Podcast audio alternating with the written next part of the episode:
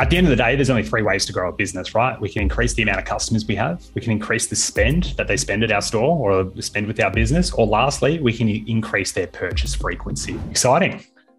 Yeah, fingers crossed, fingers crossed. How about you guys? Well, have you guys just been like really focused on LinkedIn? I saw you guys creating a lot of content and YouTube now. So we're doing like a lot of yes. YouTube shorts at the moment, and we're, we're starting to share them on um, LinkedIn as well. So yeah, it's going well. We're um we're going from like what we would call like PX 1.0, which is more of like the done for you agency model, into PX 2.0, which will be yeah in the course world and starting to launch our own products in the second half of this year. So we're just doing that transition where we're not really bringing on all too many clients at the moment, unless we're super jazzed up about working with them, and then we're building out our own products as we go as we get more and more time. Wow. Has it all been just from LinkedIn? Is that where you've been getting majority of your clients? Yeah, yeah, yeah. So that's where we've been doing the majority of um yeah, our lead generation. So, you know, pretty much within about 10 months, we were able to generate about half a million dollars in sales just through LinkedIn and referral partnerships. Amazing. And is there like any levers that you can pull when you're on LinkedIn? Is it just creating a post with a call to action or are you just replying to every single comment? How did you generate half a million dollars on LinkedIn? That's a good topic that we can jump into actually. I think that that's a good um, small segment we can get into.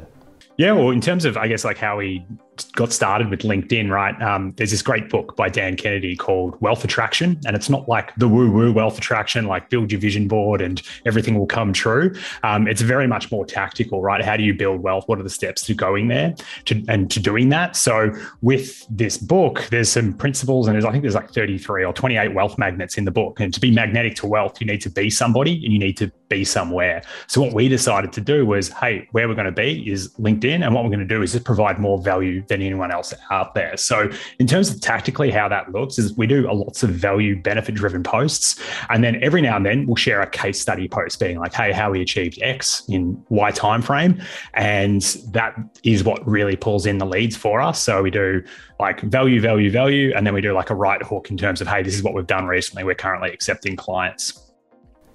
Wow, and then when you would do one of those right hooks, how many people would book in discovery calls, you reckon, just from one of those right hooks every few days? Yeah. So it would be about three to four people would come through and be like, hey, I'm interested about finding out more. And, you know, maybe 50% are qualified or something like that. But with our agency, like we prefer to be on the more premium side just so we can get more in depth in projects. It's not about like just getting like the cheapest job done. It's about providing the most amount of value and actually having the time to explore what a good digital strategy looks like for our clients at Persuasion Experience. So in terms of like what we need to actually, you know, hit our revenue goals, only one or two clients a month um, leaves us to be very profitable and allows us to really help our clients to the maximum ability that we can do. That's really cool. And then I don't know if this is something you want to talk about, but pivoting to the version two of Persuasion Experience, are you guys going to build a whole separate sort of process or are you going to sort of keep doing what you guys are doing on LinkedIn and sort of just do what you've currently been doing? Yeah, LinkedIn's worked really well for us. We're going to continue to that, but now we're starting to add on channels. So we've been doing very much like organic reach outs. And, you know, when you start a business, you don't have capital to invest in advertising and things like that. So we've been doing a lot of organic posting on LinkedIn and YouTube over the last couple of um, months. But where we're going to be moving to is building out our own lead magnets and doing and focusing on YouTube ads to start with. And that's going to be sort of like the next traffic channel that we play with to build our email list and start developing our own internal products so we can teach people. And I guess like the whole reason why we're taking this pivot to our business is we just believe there's far too many businesses fail because they can't market and sell themselves correctly. So what we want to do at Persuasion Experience is exactly that: show them how to create an experience that's so persuasive that they can make their business thrive. So that's the whole purpose of it, and we believe that mm, going towards this new model and I guess with this new model, what we want to do is there's a lot of agencies that are gatekeepers, right? They don't want to share their secrets. So what we want to do is empower these businesses really to create the best possible marketing and sales assets that they can make to build a better business and sell more stuff. Interesting. Why YouTube ads? Why YouTube ads? We believe that like a all the YouTube ads are really bad at the moment, and just with some of the problems with on Facebook recently, um, that's not great as well. But with the YouTube side, like people are there. Like YouTube is the second largest search engine in the world, right? So the second largest search engine in the world, and people are there to learn, they're there to solve their problems, and we just view it as a just a, a natural progression, right? We already do a whole bunch of video content, so by focusing on YouTube, we're going to capture their attention. Then we can give them more of our amazing video content, and then get them educated and get them into our persuasion experience funnel and show them what's possible when they use PX in their own business. Interesting. What's the best way to build out like a lead magnet? Like, let's say you give away some free ebook, some free PDF. Um, you're paying, I don't know, anywhere from ten to fifty dollars per person who gets the free ebook. So that's pretty pricey. How do you like turn like a person who just purchased an ebook into like a a person who pays two thousand dollars for a course? Yeah. So in terms of like that question, it's like how do we build an awesome lead magnet that attracts the right type of prospect? The first of the first thing you need to really do is just understand your customer. And when clients sign up with Persuasion Experience, one of the first things that we ever roll out is actually a, a survey on their audience. So we interview and survey their current customers and clients, find out like their biggest problems, their biggest challenges right now. And we're really doing that to understand what's like going through their mind right now. And a good lead magnet should do this, right? It should answer a specific problem and it shouldn't be like too weighty right? If you give someone like a 400 page guide on how like how to solve their problem they're never going to do it right? So shorter simpler lead magnets work really well and you know people don't have all day to be researching this. They just want the solution now and a good lead magnet gives that solution as quickly as possible and then it progresses to your next offer right? Which might be say a strategy session. So let's just say if you're a property investment consultant or something like that or uh, let's say a home builder as an example right? If you're a home builder um, and you're getting people who are buying their first first home. You, your lead magnet might be um, seven steps to buying your home without even if you've got a zero dollar deposit or something along those lines. So people that currently have a low deposit and they're looking to get into the market, it's a really burning pain point there. You know, it's they're keeping it's keeping them up at night. What we want to do is we want to enter into that like that conversation that's already going in their mind where they'll be like, of course I'm going to do this. Like it, it's this is giving me exactly what I want. So then they opt into this, they get educated. And the good part about like a really good lead magnet is it builds value. So this value gets built and now you look like the trusted advisor. So you need to like imagine a graph, right? Like there's skepticism right at the top and then there's trust on the other side. And what we're trying to do is we're trying to lower skepticism and we're trying to right, raise trust at the same time. So a good lead magnet will build that trust and will show you as the only solution in the marketplace. And that will make them more open to other offers that come through. So when you first got this lead, then you want to have like an email nurturing sequence coming towards a second offer.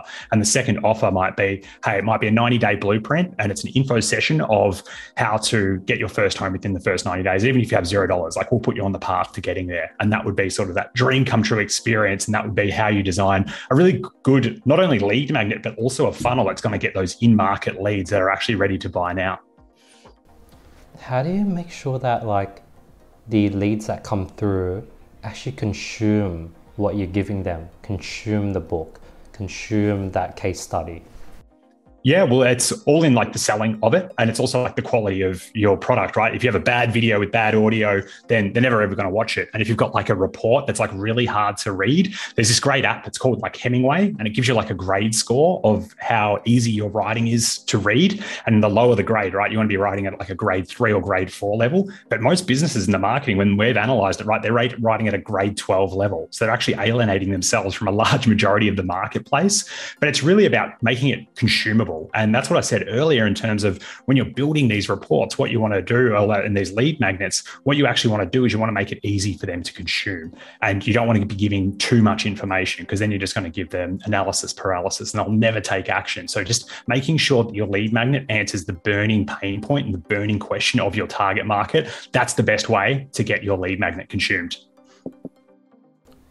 What has been sort of the main pain or problem that you guys have been solving for your clients or who are your sort of ideal clients at the moment yeah, so we've been working with a lot of software brands, and software brands are great because they they understand the technology. They're amazing at product. They're amazing at creating awesome solutions for for their clients. But what they what they suck at is the psychology, and they don't understand like what are the actual motivations for um, you know using their product or services, or what are the challenges, and really painting like a vivid problem of what their user is actually experiencing and showing their vehicle as, I mean, showing their product as the vehicle that can help them get to where they want to be, right? So, for example, right, at Persuasion Experience, we help build out marketing funnels for, for businesses and software brands, but no one wants a funnel, right? What they really want is they want more clients and they want more leads and they want to widen their funnel at every stage so they can finally grow their business. So that's what they really want. And it's really about, um, yeah, creating creating these assets that help um, solve solve problems for for these brands. And a lot of these software companies, what type of like now is it like a fifty dollar a month type of product? And since it's more lower ticket, you wouldn't need to build a VSL or some webinar. What's sort of usually the solution?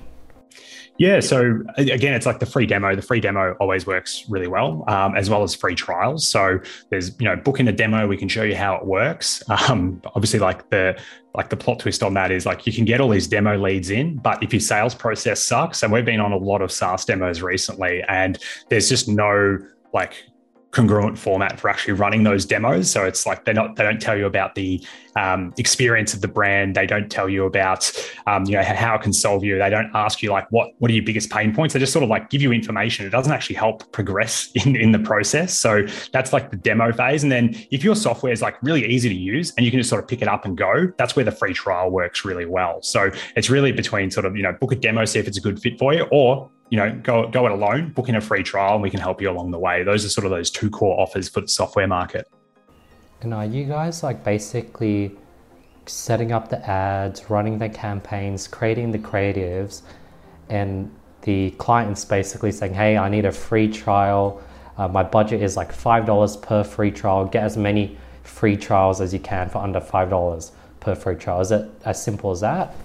Yeah. So how where we fit into like the digital marketing equation, right? Um, you, to get digital marketing success, you need two things. You need traffic, and then you need that traffic to convert. So we actually don't focus on the traffic side. We actually work with their current and existing traffic teams, but we fo- focus on that post-click experience, right? What happens when someone hits a landing page, hits a website, hits an e-commerce store? Where do they go from there? And what we look to do is we look to optimize every single touch point. So it might be we optimize the lead magnet, we get a 20% boost there. Then we optimize the landing page, we get a 30% boost there. Then we'll look at the email nurturing sequence and then we'll get another 30% boost there. So what we're doing is we're coming and looking at the, the whole holistic funnel and every single touch point. So what we do is we come in and we just sort of tweak those core elements and those what we would call power elements to get more conversions flowing through so we can grow the lead pipeline and get more paying users come through for these software brands. Interesting. So you guys are sort of more like consultants. You guys are coming in, seeing what needs tweaking and, and putting your eye and your advice and telling the team what to change, what to fix. Um, you guys are sort of like consultants. Yeah, yeah, hundred percent. And we do we do a lot of the implementation at the moment. We're moving more into that consultancy position. Um, but yeah, it's really cool because we come in and we get to look at all these businesses. Right, we've worked with 450 plus businesses in 120 different industries, so we can just get dropped into any business. And the best thing about having such a wide breadth of experience is what we call it like tunnel vision versus funnel vision. So what we find is all of these um, all of these, you know, all of our clients, right, they're just focused on their competitors, and that's not where they should be focused. They should be looking outside their industry and having a being really being a student of markets and having a look at all the exciting offers out there and thinking about, oh, how could that apply to my business? So, as an example, I've got a client in the like cleaning business in the pet niche, and I've been working with him for now 18 months, and you know, we took his email channel from fifteen thousand dollars to one hundred forty thousand dollars a month just from email marketing alone. And what we've done is we've taken this tunnel vision versus funnel vision mindset. And instead of just looking at all the cleaning competitors out there, we've been looking at the supplement space because the supplement space, at the end of the day, right, it's just goop in a bottle that provides a benefit. And the supplement space, the best thing about it is it's so competitive. There's all these players out there. And in the cleaning space, because it's a little bit unsexy, no one's actually looking at it. So what we've done is we've been looking at that and we've been thinking about like, okay, like look at these offers run run in the supplement space right now. Let's apply it to this brand. And we've been deploying offer after offer and after offer, keeping it fresh and getting all these great responses coming through, not only from our email marketing, but from our front end advertising as well, which I've been consulting with. So yeah, that's yeah. um that brings it down just to like show you how important it is for like that tunnel vision versus funnel vision. Just having a look at like, hey, what are some similar industries out there that are similar to mine, but like aren't a direct competitor? What are their offers? What could I learn with it? You know, for the beauty space, for example, one of the like the offers that works really well is like get a free gift with purchase, and that's how you can really develop offers that are, you know, really exciting to your customers at the end of the day, and that's what it's all about. Interesting. So majority of your clients that you sort of work with, are they already sort of making revenue and they have something that works and they need to improve it? Or are there people that have a product and they need to make revenue? Yeah, so we work with existing businesses now. We're not working with businesses in the startup phase. So they've already got something working and they want to find out how to scale. So it might be unlocking a new traffic source, or it could be, hey, how can we extract more lifetime value out of each customer? Now, what's the best way to attract people or companies that already are making revenue because they don't really have a pain point. They're, they actually are in that lucky position where they have a solid cash flow coming in and now like they're not really looking for help.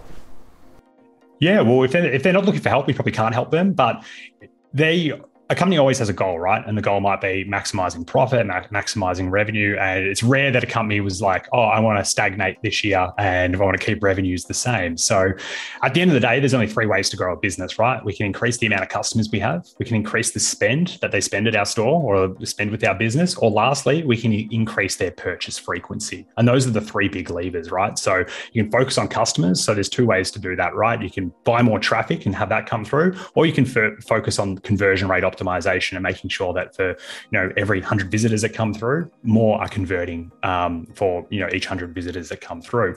And then the other side is like increasing average order value right? Hey are there complementary or upsell products that we can offer along the way? Because um, to go back to your question earlier around about lifetime value is needs are rarely satisfied right? Once we you know get a better car then we're thinking about the next car right? And then that's why all these brands they don't have just one model of car right? No they've got you know the baby tesla they've got the mid-sized tesla they've got the tesla roadster which is like $200000 and that's that's where you really get to maximize that lifetime value and making sure that you um, can cater for the new problems that a product might provide a customer right? So you know if we're in the lead generation business and we influx your business business with leads and you don't have enough sales reps, well, maybe we need to get like a sales team in board, on, on board, or you can, you know, outsource a sales rep um, so you can keep up with demand. So that would be starting to think about like, okay, what are like the the other problems that our our user is having? Because a business is just there to provide value and really just help other businesses with problems. So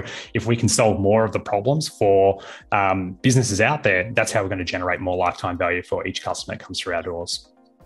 With the current business model of yours, where do you see the main bottleneck being, given the fact that if you sort of bring on businesses, they're already making money, you give them advice on email marketing, that does well, they make money, you give them advice on how to better their ads, how to sort of scale and, and spend more ad spend. Then there's like optimizing the landing page and the website, creating other sources of traffic. So there's an infinite amount of things you can help a business and give insight to. Um, so theoretically, you could be working with each client for like forever, over 24 months.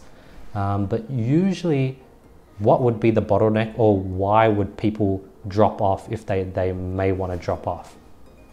So, the main bottleneck for the businesses at the moment would be there's a couple of different bottlenecks, right? So, once they've like so how a, a, typical client journey works right is like they always have a traffic problem first. So they're just like i need traffic. And then we always speak with clients. They're like hey we spent $100000 on seo but we can't convert any of the traffic. Come help us. So what we'll do is like a conversion audit. We'll review all their analytics. We'll survey their customers and just be like okay here's the plan of attack. This is the new website or this is the new marketing funnel we need to develop. Let's go build that out. And then once that's actually optimized then we are actually no longer needed unless there's some other sort of projects that they want to work on, like email marketing or something like that. But our best case scenario is that once we've actually patched their funnel, is that they don't actually need us anymore because we've done our job and really helped them to increase the persuasiveness of their brand.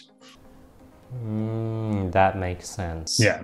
Um, and then I guess from there would be we can start to become an insurance policy afterwards, right? So every six months, hey, book in a conversion audit with us. We'll review your health and vitals at each channel, and we'll look to provide some recommendations and some A/B tests that you can start to deploy on your on your website or on your marketing funnel to get more leads, get more sales coming through. And that's that's the other way how we work with businesses and brands. Given the fact that you guys are sort of really selective with the people you work with, um, as for example, a consultant like me, would you recommend a small amount of super high ticket clients where you're working one on one with a client for six months and it might be like a 10 to 20k package? Or would you recommend multiple, many sort of smaller 3k sort of to 5k packages, maybe even less than 3k, like 2.5k packages? Which option, or is it both?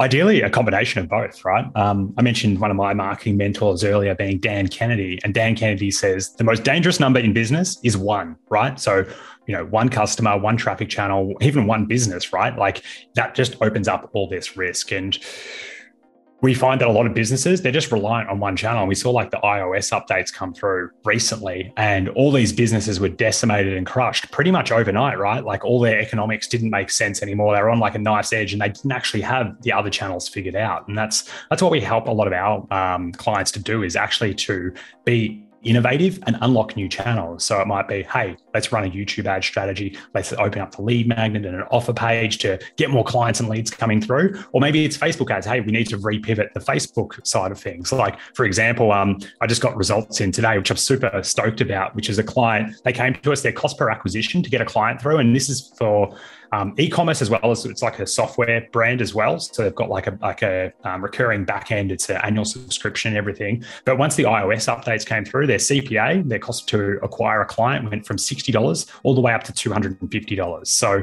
what we needed obviously like that's not economical whatsoever. So they've called us up and said, hey, we need help. Like our conversion rates being decimated, and we just got um, the findings through. We've just opened up this test, and it's been going for about two weeks now. But it's a new, completely new offer, right? So we've changed the the positioning and the actual pricing of this offer, and we've taken it from two hundred and fifty dollar cost per acquisition all the way down to thirty dollars. So we've just absolutely slashed it by just changing changing the offer, right? Like we haven't really changed too much wordings, but it's all about how it's presented to the customer, and um, the economics now make sense. So now we can unlock scale for them, and we've reopened up Facebook as a traffic channel. Interesting. So in that example, how do you change an offer where it's literally, in that case, like 500% more enticing? Yeah, it's all in, in regards to the positioning and like the wordings, right? So what we've done is we've they're still getting the same amount of average order value, but the way that we've um, offered is, hey, instead of um, you know paying for this device, you actually get the device for free now, and then the subscription's this amount. So people think, oh my god, I get this free device, and then I just pay for this on the back end. That's perfect, and it's just totally changed the way people think about it. Wow, that is so freaking smart. Now, how have you guys applied that same sort of mentality to your own offer? What's your advice to consultants, people who have value to offer? How can they make a $2,000 sort of coaching program, consulting package sound good? Well, it's all about what does your what does your customer want? Like what's their dream outcome? How can you deliver their dream outcome even faster? You know, there's a lot to be said about like the actual time it takes to get a breakthrough. And it's like, um, you know, why is Spotify is so popular, and then we're seeing a reduction in piracy at the moment. People pirating like movies and stuff because the only thing better than free is fast, right? And people can just load up Netflix, they can load up Spotify, just start playing songs instantly, right? They don't want to download the song, put it through some emulator so- software, put it on their phone, right? They want it today and right now. So coaches and consultants, what they really need to do is they just need to think about that dream outcome and how can they create their delivery vehicle to get that dream outcome as quickly as possible? Because we were talking about it earlier, people don't want to be reading 400 page reports. They just want to solve their problem as quickly as possible. And the faster that they can do that, the more they'll actually pay. So that would be my advice to consultants is just making sure that A, you can deliver a really good, you know, vehicle to get your prospect to where they want to be as fast as possible. Interesting. So let's say my sort of package or program is how to scale e-commerce brands and products through Facebook ads. The problem they want to solve is brands they don't know how to run Facebook ads, they don't know how to scale Facebook ads. Um, they're, they're struggling to just scale the e-commerce brand. They have all the product, they know the product is good, but they're struggling with the marketing. Let's make it a bit broad. They're struggling with the marketing, and they just want someone to do it for them, I guess. Um, so would a good offer be talking about how we take that stress off your hands. We do, or we show you how to do the marketing. We give you the blueprint that you can just copy and paste. Is that sort of what you mean by angling, or am I off? So, in terms of like, let's just like, you know, workshop it right now. In terms of like creating a really good offer for that marketplace, would be, you know, what's what's the biggest issue? Is it like that they don't know that they can't validate their concept or they can't get sales online? Is that the, the big burning pain problem? They're struggling to get sales online. Yeah, yeah. So like an amazing offer would be like, hey, pay us one dollar and we'll get you 10 sales for your product in the next three business days.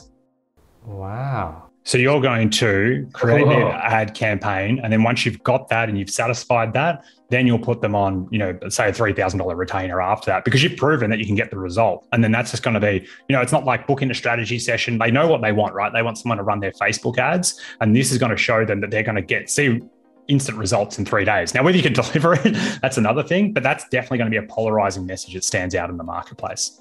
Holy crap, that's amazing. What is your angle that you guys use for your own business? Do you guys have a similar, like, crazy angle like that angle. I'm writing that down actually. Yeah. Let me know how it goes, Andy. um, so, in terms of our business at the moment, like we are moving more away from the consulting approach at the moment to focus on our own products. But historically, what our whole offer has been is there's a lot of mystique about, you know, what is a marketing funnel and like what sort of marketing funnel should I build? I know there's webinars, there's VSLs, there's long form sales letters, quiz funnels. What we say is, hey, book in a 30 minute chat with you and we'll give you your um, your funnel blueprint for free because we know that the the science isn't actually in the the like the actual the funnel and which emails come when. It's actually in the execution, right? The offer creation, the research, and the sales copy, and what we like to call um, brand response copy. So it's direct response copy, but mixed with brand, so it's not super aggressive. And it's combining all these things together to create a really yeah polarizing offer. But yeah, for our business, that's what it is. It's like, hey, we'll build out your funnel map and show you exactly what to build.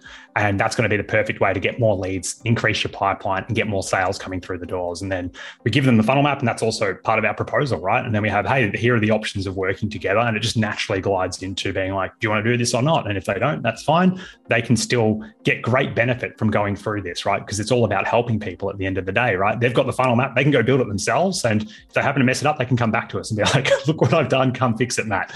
So that's how um, we've built our own our own um, offer internally. Is hey, yeah, get your client acquisition map, and we'll build it out for you. Just let us know what you're after, and then we sort of show, hey, this is what we can do for you. This is the research phase. This is all the strategy that we do. Then we can do the copy, we can do the design, we can do the build for you.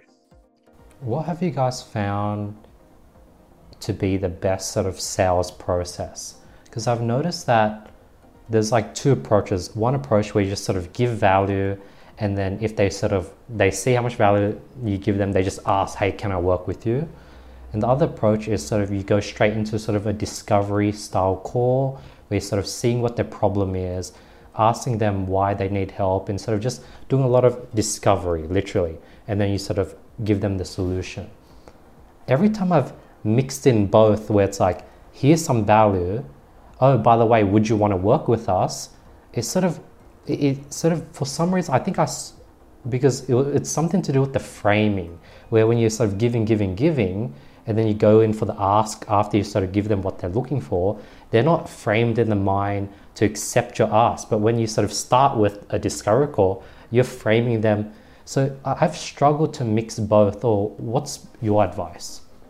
It all depends on how this lead's initially coming to you. So, with a lot of the LinkedIn, the personal branding, the YouTube videos that we've been doing, we've been throwing out value already. So, when people come to the actual sales process, they know what we do and they're really interested to see how we can help. So, from there, we go more into the discovery, making sure we can actually help them before we go, you know, building out these like funnel maps. Because, you know, if they're after traffic, we don't sell traffic or Facebook ads or anything like that, right?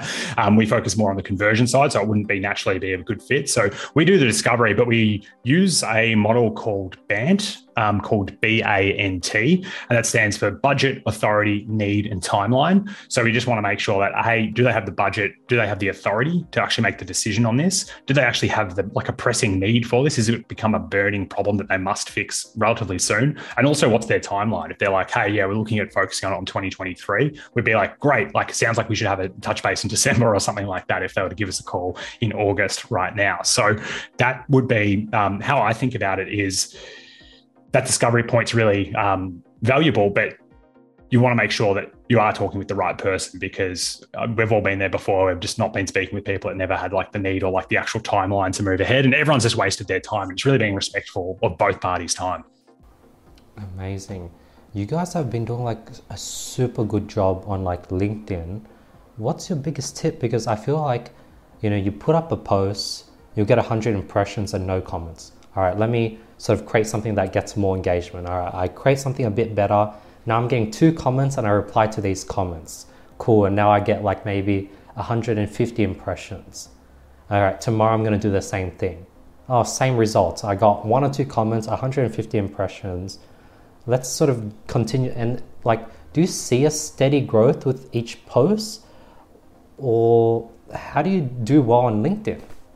Yeah, yeah. So with LinkedIn, it all depends on your goal. If your goal is to be like, you know, famous and known, obviously go for impressions, go for shares, go for comments and everything like that. But often my best performing um, posts that get dollars in our bank account don't get any comments or almost don't get any likes. And that's because Instagram, like only 1% of people actually engage on Instagram. So there's all these people out there. And I'm constantly catching up with mates if I'm at a party or something like that. They're like, oh, mate, oh, like you're killing it on LinkedIn. I love your posts. Like, but Andy, how many posts have you liked of mine in the last month? I think maybe, maybe I've seen you do one, one like or something like that. Yeah. And that just goes to show that there's all these people out there. They're getting exposed to your content, but they're not engaging with it. And that's just what you need to remember. Like, don't get like sometimes it can just be a likes race and i've definitely been there before but make sure you're optimizing for your metric of success. And our metric, metric of success is getting those strategy sessions booked in because we know that a certain number are going to um, relate to a new client coming through. So that's like our our end goal is to get strategy sessions. So while we like to look at impressions and engagement rate, there's a really cool app called Shield app. As any marketer needs to do, they need to record like how good their posts are doing, and we do look at that. You need to just always remember like what is my north star, and our north star is getting posts that get people to book in a strategy session with us. And what type of posts have you guys found got the most strategy sessions? Definitely results focused ones get people out of the woodwork. So I did one post that generated me $90,000 um, on LinkedIn and it actually created a really cool referral partnership. But it was like, um, yeah, just taking a screenshot of a before and after of a client's Klaviyo account. They're an e-commerce client showing the, yeah, just the transformation that they'd made in like eight short months. And it was an amazing case study, right? Um, but I also put in value to it, right? So it's not like, look how great I am. No, here are the four things that I did to get to this level and how we were able to add an extra 1.2 million in revenue to this client's bottom line. And yeah, these are the four steps that we did to get this. And there's like no pitch or anything at the end of it. It's just like, hey, we've done this and here's some value for you. And and yeah, that's that's the funny thing. Like by not asking for someone's like request of time, you can get a lot of people interested. Then now they're just curious, right? They've got all this intrigue. They're like, oh, Matt must be a wizard or something. Like, let's at least have a chat with him. So that's been the best post that we've ever done on LinkedIn. That's amazing. Tell me about your experience working with the Oodie brand. Um, was that your yeah. last company or was that prior prior? That was my last job. So um, wow in terms of my overall experience, it's been a, it's been a wild ride. My twenties. Um, I initially started off as an accountant, which gave me a really good understanding of like you know unit economics. Because when it comes to good marketing, you really need to understand like the economics that, that makes sense, right? Like your cost per acquisition needs to be above the lifetime value. You need to have all the margins and everything like that. So that was really good. But then I just did a 180. I went into filmmaking and followed this crazy entrepreneur guy who taught marketing advice. And as I was editing all these videos, I was like, wow, this is really cool. All this marketing stuff. I want to like delve more into this. So when that job wrapped up, I joined one of the largest direct response agencies in Australia, which is King Kong. And I was a conversion and sales funnel specialist there. And to this day, I've been the longest serving member and probably would have built the most amount of funnels at that agency. And then after that, I uh, joined the Oodie and was their head of funnels and conversion rate optimization. So the Oodie is part of a brand um, here in Australia called Davie Group. And the Davie Group, they own like seven e-commerce brands. They're in, you know, USA, UK, Australia. But yeah, at the Oodie, um, you know, in peak winter and lockdown times, you're spending more than $100,000 a day on ads. And, you know, as a head of funnels and conversions, I needed to make sure that the website was really set up for success. So we were running A B tests. I was talking with our agency at the time, just guiding them through in terms of like the process, in terms of what we need to test first based off our experience, setting up the right testing logs and also just making sure we've run the right prioritization tests on on the store so we can get more revenue coming through the doors because once you reach that level of scale you know a, like a 10% winning test could mean an extra $10 million in the bottom line of the company so it's absolutely massive and i think I was, I'm obviously no longer with the company anymore, but I saw them on AFR the other day, and I think they're doing about 270 million dollars a year in sales across all the different brands, across all the different geos. So that's the thing. Like these little these little hinges can swing really big doors, and that's the importance of having a really like great conversion rate optimization, um, you know, program within your business. Is it can get a whole bunch of revenue coming through. How many impressions do you need for tests to be valid that okay A is better than B? And is impression is that a good metric to go by? Um, so, so obviously, like you're talking about, like the number of like views on a page honestly like it's a that's a pretty loaded question. There's all these calculators online that can generate that for you because obviously not every business is the same. Like it, it would be great if every business was like the Oodie getting all these views coming through but not every business gets to that stage. But really it comes down to having the right testing philosophy. And when it comes to doing an a b test we see people all the time. They're just they're running way too many tests. And that's one of the the problems with the industry at the moment, there's all these apps out there that do A B testing, and everyone's like obsessed with A B testing, but they don't understand the philosophy. And often we find them actually testing the wrong things. And they're like, oh, you know, this test is one, but they haven't actually, you know, you, with conversion rate optimization, depending on where you want to be testing on like your e commerce store or on your funnel, you always really want to be testing for, at the end of the day, conversions, right? So people actually going to that new experience and did they convert more? And also, what was the impact of their spend on the account, right? Just because a test wins, but they spend less could mean it was actually a losing test for revenue as well. So it can get pretty nuanced. But I think when it comes down to conversion rate optimization, there's a simple philosophy, right? Does it scream or does it whisper? So if it screams, that's what you should be testing first. Don't be testing the things that whisper. So an example of something that screams would be your headline and your messaging, right? Right at the above the fold of the of the page, the top of the page, 100% of the people are going to see that, right? Don't test the thing down in the footer down below because no one, like only 10% of traffic will even get to the bottom of the page, right? So that's one of the things that scream. Other things that scream are like the imagery, the pricing, and then that offer. And the things that whisper, you know, people are always talking about CTA colors and stuff like that. Oh, you should change to a blue button. I've seen it convert better. I have run those tests and they have converted better, um, but it's all dependent on the brand. But that's what you do after you've tested all the main stuff. And that's what I wanted to leave you with on like the conversion rate optimization, right? You've got to test the things that scream. What do people see the majority of? Because that's going to have the big, biggest impact on on your conversion rate and on your A/B test, and going to get the most amount of people converting. So let's say you change the header from free worldwide shipping to just something simple like um, holiday sale how long would you let that test run to know that, okay, one of these is better than the other and we have enough data to determine so? Yeah. So again, like it's dependent on how many people are actually coming to the website on a daily basis. But like at a bare minimum, if you're a business, you want to at least be getting at like a thousand sessions on each experience. Mm. So then you start to get statistically significant information. Um, but like, you know, if it takes three months to get a thousand people mm-hmm. towards each experience, there's all these different things that can impact a test. So ideally, like you shouldn't be running a test longer than two fortnights, but it's all dependent on the business, right? We work with, um, you know, brands like Linktree, for example, to like high growth startups that are just getting started with like spending on their traffic and that have nowhere near the amount of hits as someone like Linktree. But that's a sort of, you got to make do with what you got to make do. But that's the thing, right? We've got to test the things that scream, not the things that whisper. And then with something like the Oodie that's just getting a ton of traffic, does that mean you guys are doing like a A/B test every single day, or even multiple A/B tests per day?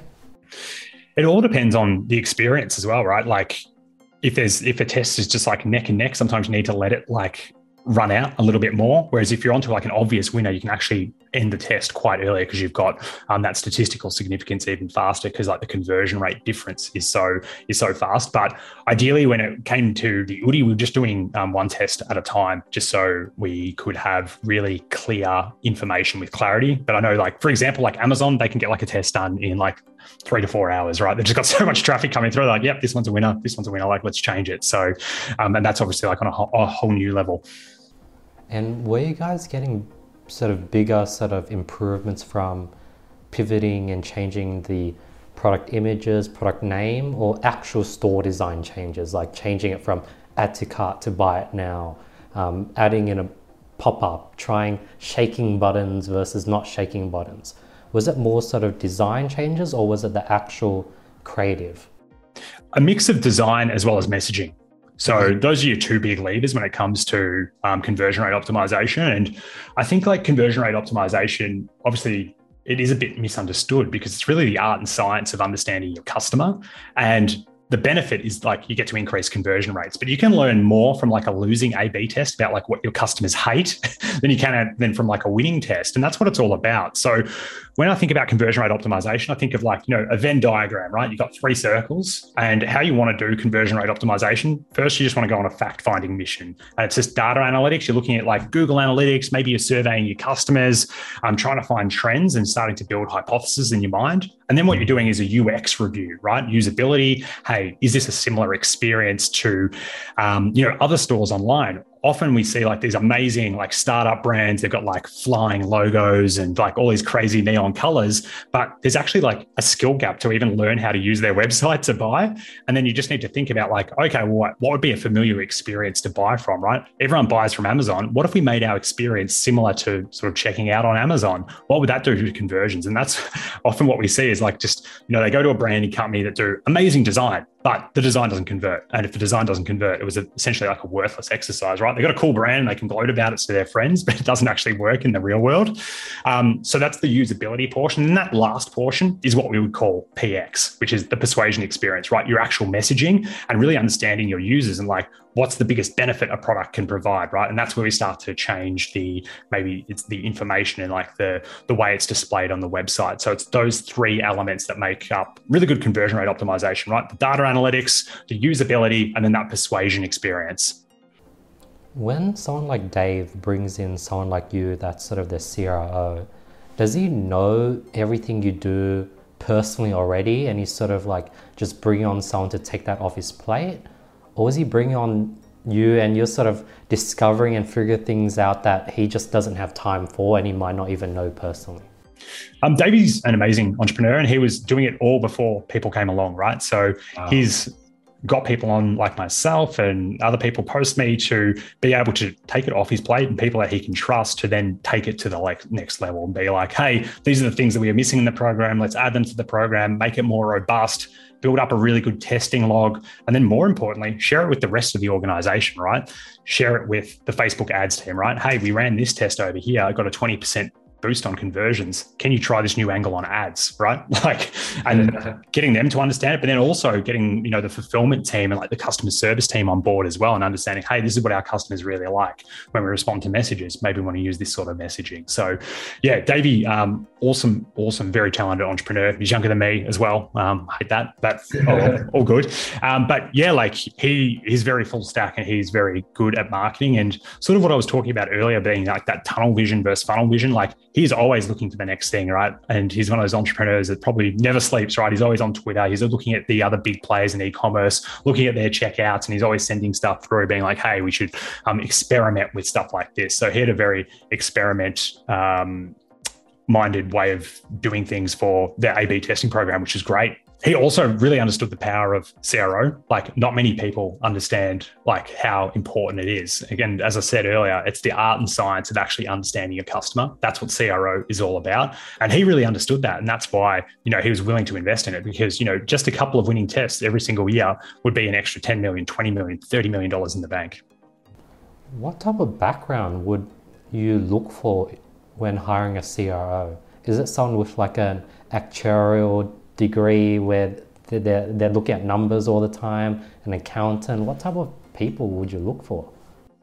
That yeah, someone who's full stack, right? Like you want someone that understands a bit of copy, a bit of messaging, and also like understanding like consumer psychology is really important. So really understanding what and having a really big like obsession about what making it and what makes consumers buy. That's like one of the first things that you need to look for. Obviously, like there's, there's and there's all these tools out there around like um, data analytics and um, calculators for you know when to stop an A/B test and everything like that. So probably not so like it is very statistical as well. Um, but that's why like these CRO programs, a lot of people actually work with agencies to help develop them because to get a full CRO team involved, right? You're looking at you know potentially a developer to set up the test, a data analyst to do all the research for you. Then you're looking for a strategist. You know, from there, you may be looking at like half a million dollars a year. So that's why some people get agencies involved when they've got the right amount of traffic coming through. And often it's it's good, but you always want to upskill. And there's a, one really good book on that by uh, I think his name's Chris Goward. It's called You Should Test That. And he runs one of the largest CRO books. That's how I actually got into CRO. And yeah, his agency is called Wider Funnel, which is a great name as well. And um, yeah, it just talks to you about some general principles that really help with um, rolling out a really good CRO program for your business so you can get more conversions, understand your customers better, and make more profit. That's super cool. Last topic. Um, given that you guys were able to sort of due to COVID and, and over the last year, do your own thing, build your own company, work for yourself. What's your sort of advice for people looking to sort of do their own thing? Let's say they want to become a consultant, they want to share a piece of knowledge they have. How do you go from giving value on social media organically and getting impressions, getting people organically seeing your stuff bit by bit and turn that to getting your first paying customer. Yeah, I, it's about putting yourself out there first, right? So people want to do business with people that they know, like, and trust. So as I said at the start of um, one of your questions, was like you got to be somebody and you got to be somewhere. So just focus on one channel and just focus on rocking up there and doing, you know, a post a day and just sharing some of your expertise. People will notice. May even land you a better job. I know it did for me, um, and I wish I'd started doing it a little bit earlier, to be honest. Um, so that would be the first piece of advice. But my next piece of advice is like if you actually haven't done it before, like you need to even like work for free initially. I know um, we talked about that. Uh, client in the cleaning space earlier, right? Like it was COVID. I was bored on the weekend. I put out a LinkedIn post being like, hey, offering free conversion audits for any e-commerce stores out there. Um, he hit me up. We did a like a free conversion audit for him. He then applied everything to his business and we took his average order value at the time, which is was pretty bad to be honest. It was like $35 and he took it to $100 thanks to my advice. So we started doing a lot of bundling and things like that. And I've just shown him how to pretty much um, not double but triple his business and his revenue because he's getting more average order value coming through. So once you show someone what you can do for their business, they'll want more of it. And then he's come back to me being like, "Hey, I know you're great at copywriting and email marketing. Let's have a chat about like email email marketing and stuff." And ever since, you know, it took him 12 months to come back to me, to be honest. But what happened was now I've been working with him every month for now the last 15 months, and that's how I went working from free all the way to getting a $40,000 lifetime value out of this client and counting. That's beautiful, Matt. Where can people find more about what you do, learn from you? I know you drop amazing value daily. What's the best way for people to learn more from you, Matt? Yeah, at the moment on LinkedIn and YouTube. And if you want to get a free book from me, go to mattsfreebook.com and I'll have a little present there waiting for you just to teach you about persuasion experience and just how to become more persuasive with your online marketing so you can get more customers and profit coming through. Beautiful. Thank you so much, Matt. I really appreciate your time today. I just love how this is something I can definitely feel the enthusiasm through the screen. This is something you live in and you love and you're passionate about, and you really sort of nerd out. Like I asked you like a bunch of different questions within sort of marketing. You're able to, you just have a really broad, sort of vast, sort of expansive knowledge within this space. Yeah, awesome. Super fun to be on. Maybe we have to do a part two sometime soon. Most definitely. So, yeah, that's another episode of the podcast. Thank you so much for listening. If you guys made it through this far, thank you so much for your time. And I'll see you guys next week with nothing but more value. Peace.